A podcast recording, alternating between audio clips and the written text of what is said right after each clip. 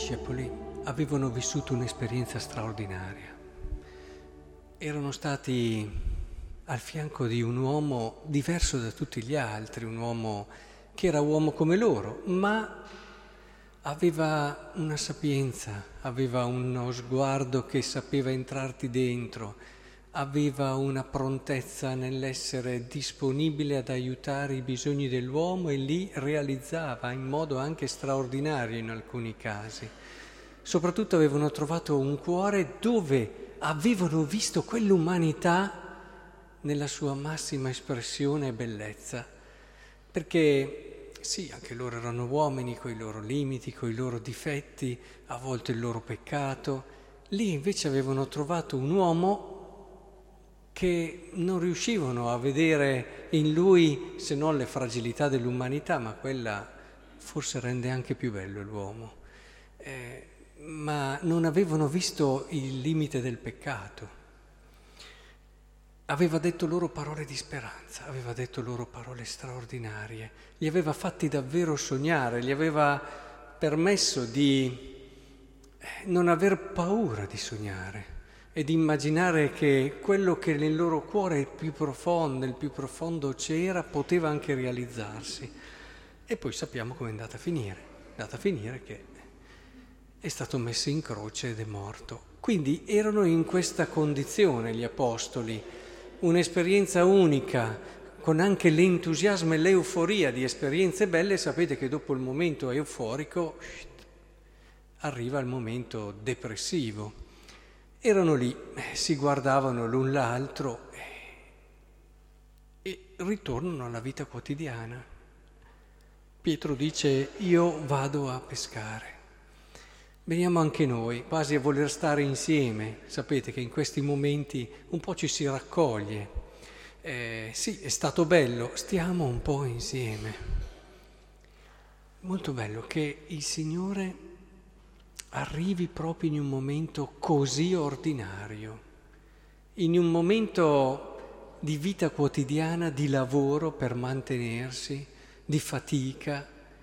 Il Signore è lì che si manifesta, come del resto, se avete visto, anche la prima lettura che abbiamo ascoltato, eh, nel momento in cui Pietro viene a cui a Pietro viene chiesto di rendere ragione di questo annuncio, di questa predicazione che fa e soprattutto di questo miracolo che ha fatto di, di sanare. Cioè, ci viene chiesto conto di questo, quindi lui riporta non a dei discorsi teologici o filosofici, ma al concreto. Eh, mi chiedete di questo, come mai questo sta bene?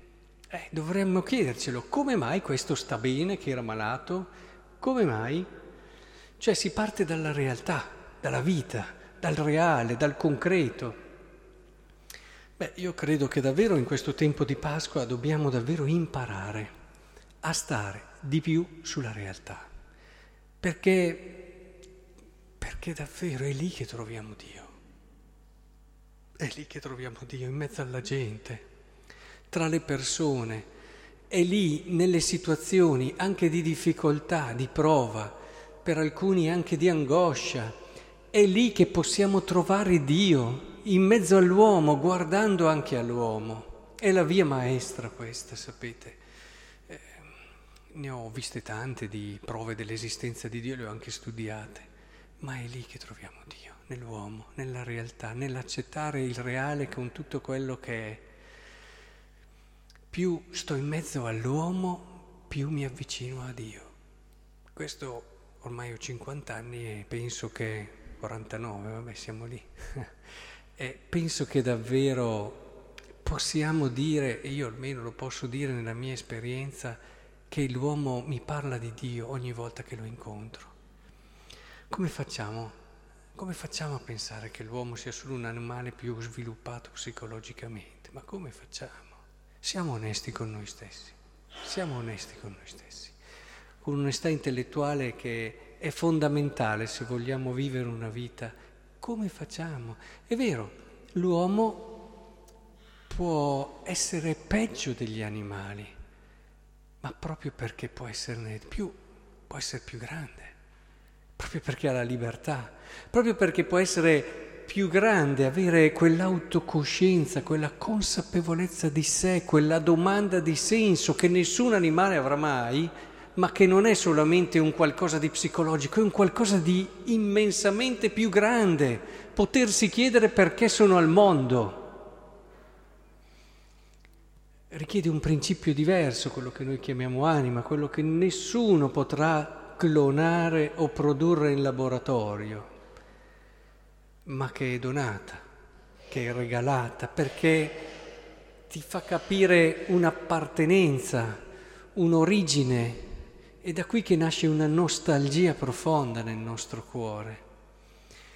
E, e proprio perché l'uomo ha questa possibilità di amare in modo libero, dico sempre non confondiamo la fedeltà del, intenerisce, eh? cioè questo cane che aspetta il padrone da una vita, è fedele, con condizioni. Però questi sono istinti animali belli, ma non confondiamo assolutamente i due piani. Eh, è vero che a volte sembra quasi che Dio attraverso questi istinti voglia sempre ricordare all'uomo la grandezza della sua chiamata, ma l'uomo può scegliere, l'uomo può scegliere. E proprio perché può scegliere può essere anche peggio degli animali, molto peggio degli animali. Ed è stando in mezzo agli uomini che io scopro davvero un mistero grande che mi viene incontro ogni giorno, che nell'incontro con eh, non solo le qualità, le virtù, ma anche le fragilità e i limiti dell'uomo, io sento davvero quel grido e quella possibilità di bene che viene rivolta a me che lo incontro. Dovremmo avere il coraggio, vedete, di guardare la storia con gli occhi giusti. A volte però non è così comodo. Cioè, provate a pensare anche solo, stiamo ricordando una delle cose più terribili che ci sia nella storia dell'uomo, la guerra, violenze, crudeltà a volte inspiegabili verso persone non sempre eh, com- che potevano essere senzienti, che volevano a volte indifese, innocenti, giochi di potere. Eppure avere il coraggio di guardare anche in realtà come queste, andando a vedere tutto quel bene che è stato fatto proprio in mezzo a tanto male. Io quando leggo la storia la leggo in modo un po' asimmetrico, mi piace andare a cercare il bene. E, e anche quando leggo le guerre, quando leggo anche episodi drammatici, e credo che sia importante che proprio anche in queste situazioni noi possiamo cercare quel lato dell'uomo che nessuna violenza, nessun peccato, nessun dramma potrà mai uccidere, che è quel tratto che ci parla di Dio. E allora nella guerra si vedono non solo atti eroici, si vedono delle situazioni di vicinanza umana straordinaria. Io le cose che mi hanno fatto piangere di più sono stati i gesti d'amore che ho visto in situazioni di violenza e di guerra sono stati gesti che mi hanno a volte non solo commosso, ma anche aperto ad una speranza che poche altre situazioni potevano darmi. Proprio lì dove c'è il massimo della disperazione, dell'odio, della violenza, proprio lì è come quando, non so se vi è mai capitato nella natura, in una situazione di deserto, eccetera, spunta un fiore. Fiori di una bellezza e a volte ti dici, ma come hai fatto a spuntare? Ma chi ti ha dato la forza? Chi ti ha dato? Eppure sono quei fiori lì che ti aprono ad uno scenario completamente nuovo e diverso. Credo davvero che questa Pasqua possa davvero aiutarci a, a dare un senso partendo non da quelle cose terribili che speriamo spariscono dalla faccia della terra che sono le guerre, ma da quel fiore di umanità che c'è dentro anche questo deserto. E, e, sarebbe bello che anche in ricorrenze come queste non ci fosse tanto solo, eh, come dire, la soddisfazione oppure il vanto di, di una parte o di un'altra parte, o, ma ci fosse proprio la ricerca di quella grandezza dell'uomo che c'è anche in questi momenti di violenza, perché sapete che nel momento in cui schieri una parte dall'altra, poi dopo con questa parte ti porti dietro anche dell'altro, non c'è solo come sempre il bello, il buono. Cerchiamo davvero invece quel bello che c'è al di là di tante parti, nell'umano. È proprio come uno stile. Poi dopo ognuno può avere le sue scelte, avere le sue idee, avere la sua sensibilità. Viva Dio, è bello così. Però in quella onestà che ci porta davvero a cercare, perché ne guadagniamo tutti, ne guadagniamo tutti. Soprattutto entriamo sempre di più in quel mistero dell'uomo e della verità che ci rende davvero capaci di vivere una vita bella e piena. E allora in questo senso credo che una, una solennità, chiamiamola così, una ricorrenza, via, come questa, ci possa davvero aiutare a ripartire con ancora più entusiasmo e più forza. Lì, in mezzo alla gente, in mezzo a queste situazioni, lasciarci sorprendere e stupire dal mistero. Ogni giorno, eh? noi partiamo ogni mattina, io ogni mattina, lo dicevo a Pasqua, ogni mattina vedo davanti a me un'infinita possibilità, ogni mattina.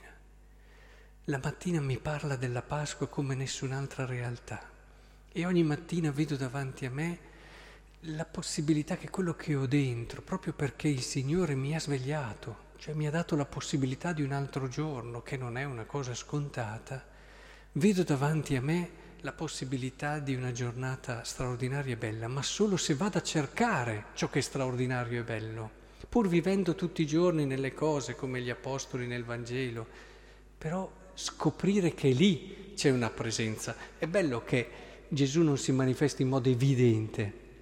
Avete notato, no? Eh, nessuno dei discepoli osava domandargli chi sei perché sapevano bene che era il Signore. Cioè devi andartelo a cercare, devi fare quel salto tu, che è il salto della fede, che ti fa riconoscere che lì c'è il Signore, che lì c'è il Signore. Bene, allora in una festa come quella di oggi che parla di pace, e proprio perché parla di pace parla di bellezza, secondo me, e vorrei davvero lasciarvi questo impegno, cercate, cercate nella vostra quotidianità, negli incontri che vivete, nelle situazioni, anche tutto quel bello e quel bene che si fa nella storia dell'uomo. È tantissimo e il diavolo farà di tutto per farci concentrare sulla cronaca che parla del male. Cercate il bene e partite di lì, è il modo più vero e corretto di cominciare a entrare in un orizzonte di pace abbiate fiducia nell'uomo, al di là di quelle che possono essere certe sue idee o anche degli sbagli che può avere commesso. Gesù ci ha insegnato a partire sempre dalla fiducia e mai da un pregiudizio negativo. E costruendo queste relazioni sono sicuro, ma certo, che a partire dal nostro paese potremo davvero lavorare giorno dopo giorno costruendo un futuro ricco di, ricco di promessa, un futuro promettente per i nostri giovani.